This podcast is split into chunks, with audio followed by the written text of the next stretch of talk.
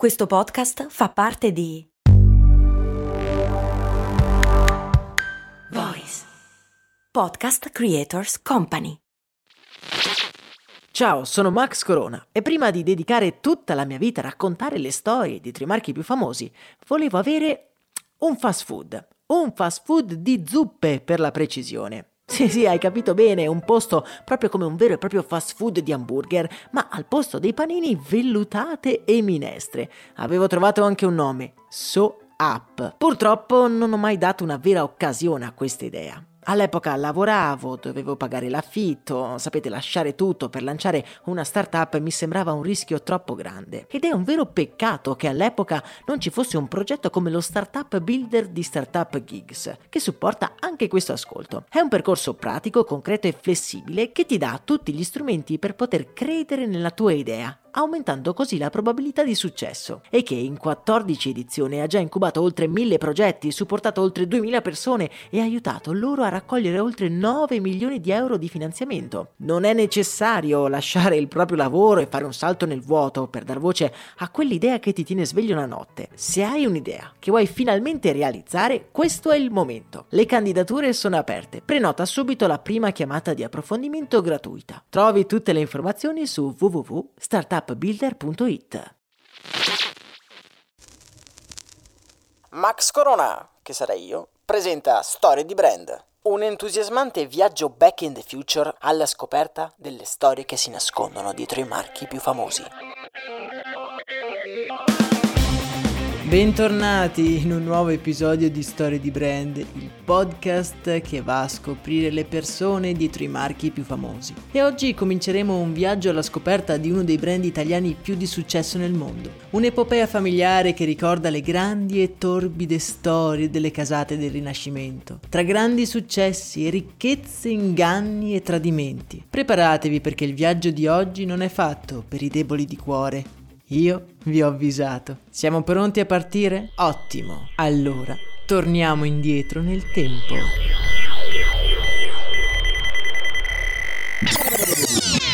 Firenze, 1953.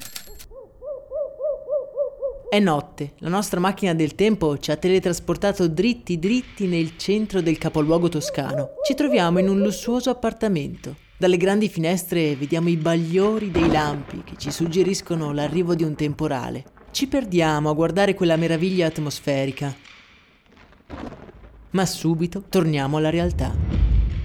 Noi ora abbiamo altre preoccupazioni. Dove ci troviamo? Perché siamo finiti proprio in questa casa? L'appartamento è completamente avvolto nell'oscurità. Non ci rimane che aggirarci per le stanze cercando di capire il motivo del nostro viaggio.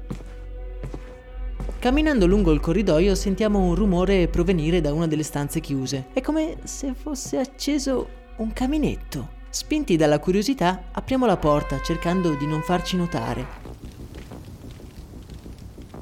La stanza è illuminata da un grande camino che giganteggia nel centro della parete. In piedi, davanti a una grande scrivania, un uomo, piuttosto anziano, sta aprendo alcune lettere con l'aiuto di un tagliacarte. Quasi con movimenti automatici prende una lettera da una grossa pila, la apre con il tagliacarte intarsiato, una rapida occhiata e poi la getta nel cestino.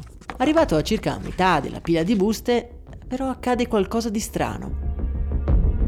Prende una busta, la apre, gli dà un'occhiata, sta per gettarla, ma i suoi occhi hanno un tremito, come se avesse visto qualcosa di terribile e inaspettato che ha colto la sua attenzione. Tiene il foglio a mezz'aria, vediamo il terrore nei suoi occhi. Si alza in piedi, aprendo la bocca per dire qualcosa, e una smorfia compare sul suo volto prima di accasciarsi sul grande tappeto ai piedi del camino. Mio Dio! Ma che diavolo è successo?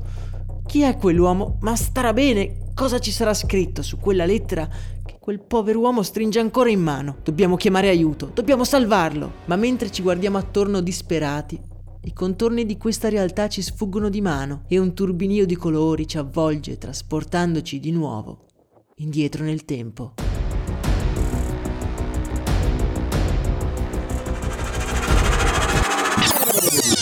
Firenze, Italia, 1890.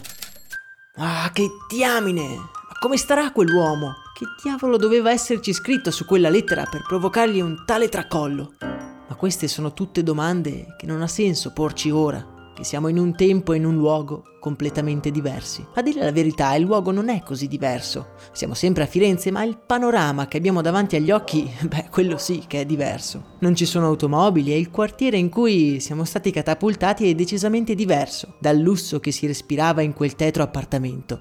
Ci incamminiamo. Lungo la strada notiamo un negozio molto curato. In vetrina ci sono dei fantasiosi cappelli da uomo intrecciati in paglia. Sbirciando dalla vetrina scorgiamo un uomo sovrappeso intento a riordinare le cappelliere di cartone e un bambino di non più di 9 o 8 anni occupato a intrecciare i fili di paglia scartati dalla produzione dei cappelli. Negli occhi di quel bambino riconosciamo qualcosa. Il suo viso innocente nasconde la scintilla di una grande ambizione. Un'ambizione talmente forte da capovolgere la linea di vita che il destino ha pensato per lui. Il nome di quel bambino è Guccio Giambattista Giacinto Dario Maria. Un nome che forse non vi dirà molto, ma il cognome che porta in dote. Quello, sono sicuro che lo avete già sentito. Quel bambino è infatti Guccio Gucci. Guccio è l'ultimogenito di quella che è stata un tempo una delle famiglie più importanti di Firenze, ma che ora naviga nel mare tumultuoso della media borghesia. Il padre, Gabriello, ha un negozio, come abbiamo visto, di cappelli di paglia, un'attività che va piuttosto bene e che spera un giorno il proprio figlio possa rilevare. Crescendo però il piccolo Guccio matura un'ambizione sempre più grande e dai 14 anni comincia a lavorare controvoglia nella bottega del padre. Nel 1887 Firenze e tutta l'Italia stanno passando dei momenti molto particolari. Dopo anni di euforia politica ed economica dati dall'unificazione, l'economia sprofonda in una crisi di consumi che porta a molti piccoli commercianti a dichiarare bancarotta. Giacinto ha ormai 17 anni, un animo ribelle piuttosto di rilevare l'azienda del padre si arruolerebbe nell'esercito volontario. Con il business familiare ormai sull'orlo del baratro, Guccio rifiuta la richiesta d'aiuto del padre e nel dicembre 1888 spende i pochi soldi guadagnati per comprare uno dei primi biglietti ferroviari per la Francia. È un Guccio pieno di speranza, quello che aspetta il treno una fredda mattina d'inverno. Una sacca sulla spalla contiene tutti i suoi averi. Un sorrisetto determinato stampato in faccia e una voglia matta di affrontare il mondo a viso aperto. Non gli interessa aver rinnegato la sua città, la sua famiglia o il suo passato altolocato. A lui interessa solo avere la possibilità di mettersi in gioco, da solo. E salutando la cupola di Firenze, si dirige verso l'unico posto che secondo lui è abbastanza di classe in cui può realizzare le sue ambizioni. E quel posto, ovviamente, è Parigi.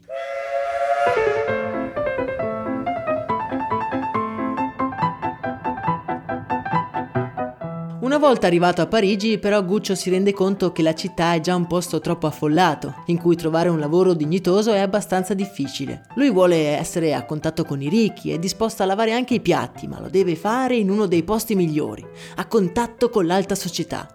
Parigi non è il posto giusto, evidentemente. Gli alberghi sono sì appetibili, ma senza posti vacanti e l'offerta di lavoro non è in grado di assorbirne la domanda. Ben lontano dal demordere, Guccio si ferma a Parigi quel tanto che basta per riorganizzare la sua nuova destinazione. Un ragazzo ambizioso, in viaggio per l'Europa, solo una destinazione possibile dopo aver lasciato Parigi. Una città al comando del mondo, piena zeppa di ricchi facoltosi. Guccio Gucci si dirige verso nord, direzione Londra. Sul finire del 1800 Londra è la città più importante e più grande del mondo. La capitale dell'impero inglese vede arrivare sulle sponde del Tamigi prodotti esotici e soprattutto gli aristocratici più influenti del mondo. Mosso dalla sua grande ambizione, Guccio appena arrivato in città si dirige con una sacca in spalla alla prima tappa obbligata per tutte le persone più altolocate di passaggio per Londra. Stiamo parlando ovviamente dell'Hotel Savoy. Posizionato tra Piccadilly e Covent Garden, l'Hotel Savoy è l'albergo più importante di Londra e Guccio, mentre passeggia in quell'atrio così sfarzoso e curato, si rende conto della grande possibilità che gli è stata concessa dal fato. Abbandonare la sua famiglia, vedere posti nuovi, allontanarsi da tutto quello che conosce per mettersi nell'unico ambiente in cui valeva la pena passare del tempo, l'ambiente dei ricchi, dei facoltosi, di quelli che non prestano la benché minima attenzione al prezzo di un determinato oggetto. ed erano mossi esclusivamente dal senso del bello e dai propri gusti personali. L'ambizione del nostro nuovo protagonista è decisamente palpabile e non passa inosservata ai capi dell'albergo, che lo arruolano prima come lavapiatti e poi come fattorino addetto all'ascensore. Ora voi direte, beh, non si può certo dire che Guccio abbia fatto una così grande carriera sfolgorante, ma in realtà dobbiamo considerare che siamo alla fine del 1800 e l'addetto all'ascensore è una mansione davvero molto delicata. L'Hotel Savoy di Londra si è dotato di un ascensore solo pochi anni prima ed è stato il primo albergo ad avere un ascensore. Questi marchingegni quindi venivano visti come dei veri e propri miracoli della tecnica, oltre che ad incutere un po' di timore. L'addetto all'ascensore era quindi un compito di responsabilità, oltre a godere di una certa popolarità tra i vari ospiti. Ogni giorno in quell'ascensore entrano centinaia di persone, aristocratici, principi e politici, tutti seguiti dai loro bagagli. Valigie in pelle, intarsiate in oro e ricamate dai più grandi maestri del mondo. Guccio si perde nel guardare quei miracoli di pelletteria. La qualità incredibile di quegli oggetti lo ammalia, ma soprattutto sono le conversazioni con i ricchi ospiti dell'albergo a stupirlo. Gli argomenti principali sono l'equitazione e i sofisticati cocktail party. Per loro non c'è mai un prezzo abbastanza alto per la qualità, una qualità che deve essere quanto più possibile riconoscibile anche all'esterno. Quello che indossi e gli oggetti di cui ti circondi rappresentano il tuo status. Questo era quello che dicevano al nostro Guccio.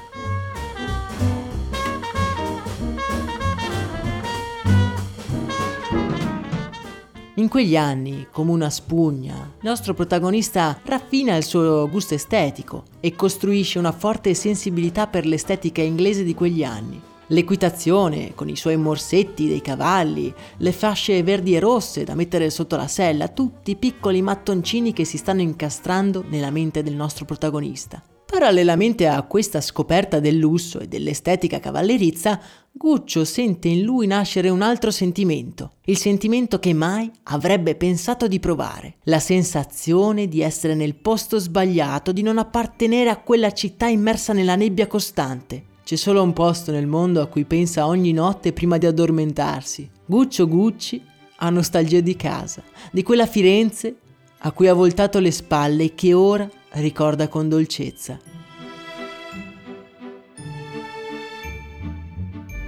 Dopo aver risparmiato un po' di soldi lavorando nell'Hotel Savoy, si lascia alle spalle la grigia Londra per fare ritorno all'ombra del campanile di Giotto, a Firenze. In città però lui deve ricominciare tutto da zero, ma Gucci è ancora giovane, ha malapena 21 anni e grazie al suo allenato senso dell'estetica trova lavoro in un antiquario della città.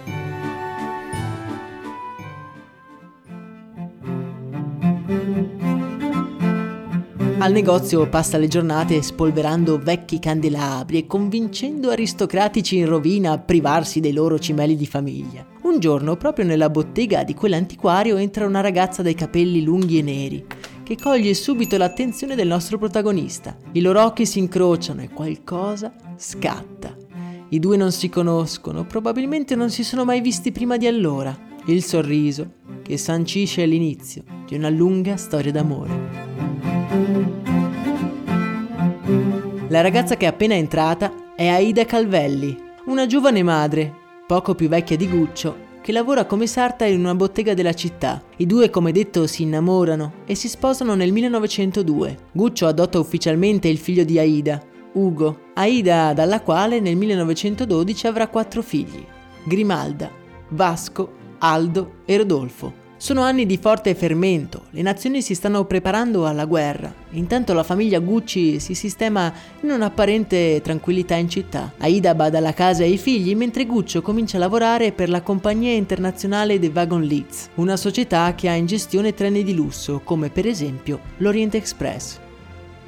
L'ombra del primo conflitto mondiale incombe sulle loro vite e Guccio è chiamato alle armi. Comincia un periodo buio per quell'uomo ambizioso abituato a vivere nel lusso, seppur di altre persone. Notti in trincea e giorni passati a chiedersi quando e se sarebbe riuscito a rivedere Aida e i suoi figli. Fortunatamente la guerra finisce e un ormai 35enne Guccio fa ritorno nella sua amata Firenze. Lasciato l'impiego con i treni, cerca lavoro a Milano, prima nella pelletteria Botto e poi dai Franzi, leader indiscussi del settore della pelle in Italia. La speranza di Guccio è quella di poter mettere a frutto le sue conoscenze e la sua passione per la valigeria di lusso. Il problema è che i negozi della pelletteria Franzi si trovano a Milano e il nostro Guccio deve fare avanti e indietro da Firenze per poter lavorare. Lo so cosa vi state chiedendo. Perché non può trasferirsi a Milano? La mia risposta a tal proposito è presto detta. Gucci è affetto da una strana malattia che affligge di solito i nostri amici fiorentini. È il mal di Firenze. Chi più chi meno, ogni fiorentino è convinto che non valga la pena vivere in nessun altro posto al mondo diverso dalla loro città. Ed è così che si sente anche Aida, che con i suoi figli non vuole lasciare la sua casa fiorentina. Gli propone anche di aprirsi un negozio tutto suo ed evitare così di passare tutta la sua vita in viaggio lontano dalla famiglia. In effetti, grazie alla sua esperienza e al suo gusto, non avrebbe avuto molta difficoltà. Guccio, ascoltando le parole della moglie, quasi si commuove. È la spinta che stava aspettando. Aprire un negozio tutto suo, un sogno che si avvera. Nei suoi occhi quel fuoco che gli ardeva da bambino ora è più intenso che mai, il fuoco dell'ambizione, destinato a portarlo molto lontano. Con l'aiuto di Aida e dei suoi figli, nel 1921 aprì i battenti la valigeria Guccio Gucci in via della Vigna Nuova a Firenze. Un piccolo negozio che segnerà l'inizio di una grande storia imprenditoriale, e guidata da una famiglia che unita si mette in posa davanti all'entrata il primo giorno di apertura. Guccio, Aida, Vasco, Grimalda, Rodolfo, Aldo e Ugo sono uno a fianco all'altro, sorridenti. Ma quello che loro ancora non sanno è che la nascita di quel negozio segnerà anche l'inizio della fine di quel legame che li unisce. E quei sorrisi sinceri si trasformeranno presto in ghigni malvagi.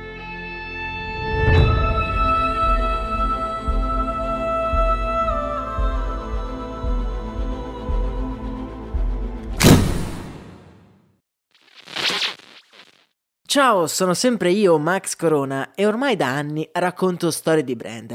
Devo dire che costruire un'azienda partendo solo da un'idea è proprio un'impresa, soprattutto se si ha una vita già avviata, con un lavoro e con mille altre responsabilità. È difficile trovare il coraggio e l'energia per credere in quell'idea che però bussa sempre più spesso nella nostra mente e magari ci tiene svegli di notte. Per questo motivo, prima di cominciare il nostro viaggio nel tempo, vi voglio presentare lo Startup Builder, un progetto di Startup Geeks che supporta anche questo ascolto, il cui scopo è proprio questo: evitare di avere rimorsi in futuro. È un incubatore online che in 12 settimane ti aiuta a capire se la tua idea può o meno avere un riscontro sul mercato e costruire tutti i documenti necessari per lanciare un'azienda e trovare finanziamenti da investitori. Insomma, riduce al minimo i costi e i rischi necessari. In 14 edizioni ha supportato oltre 2000 persone e li ha aiutati a raccogliere oltre 9 milioni di euro di finanziamento. Scopri lo Startup Builder e prenota la prima chiamata gratuita per scoprire il potenziale della tua idea. Scopri tutto su www.startupbuilder.it.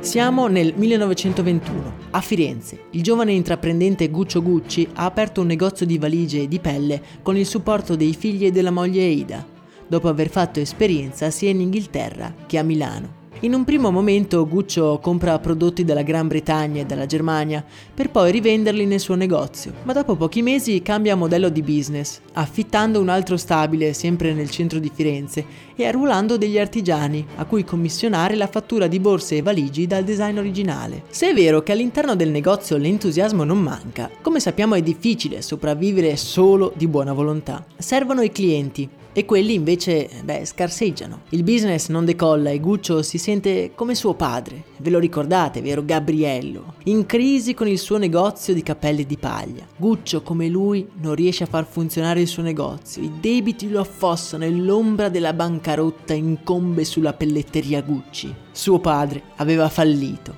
chiedendo aiuto proprio a lui, sangue del suo sangue, e ora Guccio, per ironia della sorte, è costretto a chiedere aiuto proprio ai figli, nella speranza che almeno loro possano essere più generosi e un po' meno ribelli. Purtroppo Vasco, Aldo e Rodolfo sono troppo giovani per offrire un aiuto finanziario e la pelletteria Gucci è costretta a chiudere prima di conoscere il suo sfolgorante futuro. Pochi giorni prima del tracollo, però, la figlia più vecchia, Grimalda, entra dal retro della bottega dove Guccio è intento a studiare le carte dei fornitori. «Guarda che lo so che siamo in difficoltà. Tieni, prendi questi», dice appoggiando sul tavolo una busta piena di soldi. «Li abbiamo messi via per il nostro matrimonio, ma possiamo aspettare». Per la prima volta Guccio è quasi commosso. La sua unica figlia lo aveva appena salvato dal precipizio. Prendendo quella busta, Guccio giura solennemente che avrebbe ripagato il prima possibile il suo debito, e nei suoi occhi vediamo ardere di nuovo il fuoco dell'ambizione. Guccio così evita di chiudere la sua azienda e comincia ad assumere altri artigiani per ampliare una produzione che piano piano si fa conoscere sia in Italia ma anche fra i clienti stranieri in visita a Firenze. Purtroppo per il nostro ambizioso protagonista l'Italia sta sprofondando in un lento ma inesorabile abisso, in cui un uomo al comando condizionerà la vita di tutti per oltre 20 anni. Il nostro disprezzo o nostra pietà? Benito Mussolini sale al potere e con lui, oltre alla violenza e all'autorità, entra in vigore una politica economica autarchica in cui è praticamente impossibile importare materie prime dall'Inghilterra e dalla Germania. Per Guccio è un duro colpo. Le sue valigie, apprezzate ormai in tutta Europa, sono realizzate con pelle di prima qualità tedesca oppure inglese, e il blocco delle importazioni è un problema che mette di nuovo il business sul lastrico. Guccio però ormai ne ha viste tante e non si fa certo spaventare, e da solo nessuno. Il suo laboratorio si aggira fra tutti quegli scarti di pelle alla ricerca dell'unica cosa in grado di salvare di nuovo il suo negozio, maledetto e pieno di problemi. Gli serve un colpo d'ala per togliersi dal pericolo, gli serve un'idea. Ma prendiamoci un attimo per analizzare la situazione. Dunque la pelle scarseggia, ma ci sono altre materie prime reperibili nel suolo italico. Per esempio c'è la canapa e poi c'è il bambù. Forse si potrebbe diminuire la grandezza delle valigie, forse per fare delle borsette, forse anche converrebbe utilizzare... Guccio è un vulcano. È come se quello che sembrava un problema insormontabile avesse fatto scattare la miccia dell'inventiva nella mente del nostro protagonista. Sono giorni febbrili, la famiglia si rinchiude nel laboratorio e con gli artigiani realizzano quella che diventerà uno dei prodotti più famosi che porteranno il nome di Gucci. Nata nelle avversità, una piccola borsetta in pelle con un manico in bambù diventa la preferita da tutte le signore in città prima e poi di tutta Italia, facendo diventare l'azienda Gucci una delle più promettenti aziende italiane durante il ventennio fascista. Nelle nuove collezioni Gucci ci sono tutti gli elementi che hanno definito la vita di Guccio in questi decenni. Ci sono i rimandi all'equitazione, con la comparsa dei famosi morsetti, oppure l'onnipresenza delle fasce rosse e verdi, che riprendono i colori dei sottosella dei cavalli. Guccio può dare finalmente sfogo alla sua ambizione.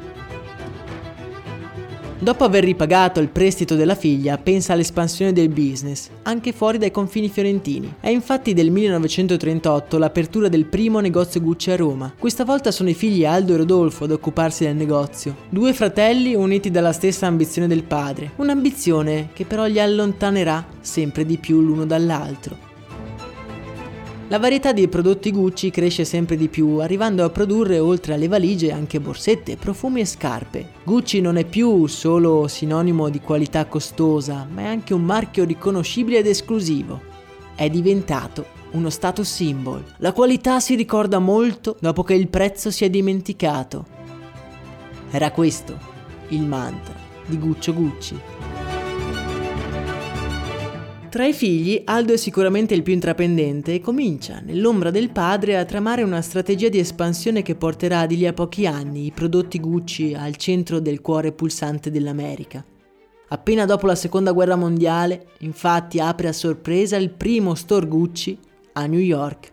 Guccio, ormai settantenne, è totalmente contrario alla missione americana dei figli. La trova un inutile spreco di soldi e proibisce categoricamente ad Aldo di chiudere affari con gli americani.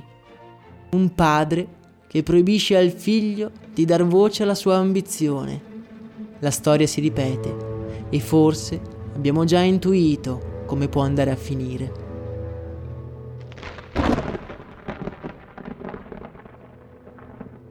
«1953, Firenze, è sera e Guccio e l'amata moglie Aida si stanno preparando per andare al cinema, quando il nostro protagonista si attarda nel suo studio per leggere la posta. Il cielo è plumbeo e lampi tagliano l'orizzonte minacciando un violento acquazzone.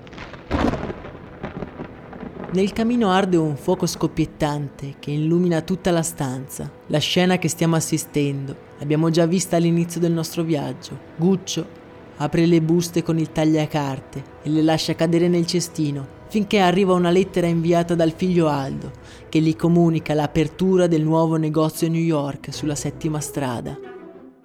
No, come ho potuto? Guccio è furibondo.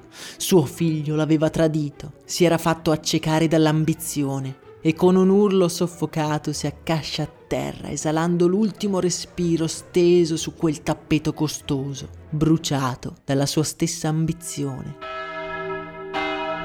Alla sua morte Guccio Gucci lascerà in parti uguali un terzo dell'azienda rispettivamente ai figli Vasco, Rodolfo ed Aldo, dimenticandosi, per così dire, di citare nel testamento la sua unica figlia femmina, Grimalda, l'unica che incondizionatamente lo aveva aiutato prestandogli soldi messi da parte per il matrimonio. Grimalda e il marito non ricevettero niente e lacrime di delusione, oltre che di dolore, scendono dalle loro guance il giorno del funerale a Firenze.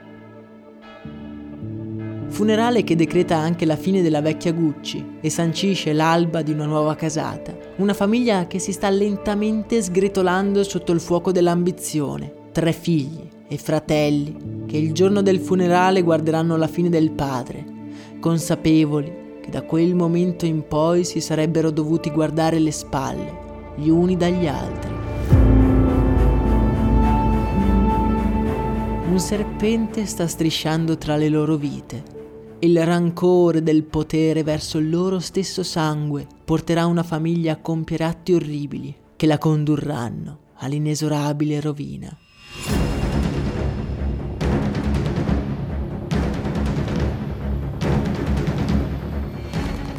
Ma questa storia l'andremo a raccontare nel prossimo episodio di Storie di Brand e andremo anche a raccontare le vicende che hanno fatto da contorno ad un brand simbolo di un settore. Io vi ricordo e consiglio di iscrivervi al canale Spotify per non perdere l'uscita dei prossimi episodi. Vi consiglio inoltre di passare nel podcast Brandy, dove troverete dei gustosi approfondimenti, oltre che di seguire Storie di Brand sia su Instagram che su Telegram, canali nei quali non mancano di certo le curiosità. Per adesso vi saluto e vi do appuntamento ad un prossimo episodio. Io sono Max Corona e questo che avete appena ascoltato è Storie di Brand.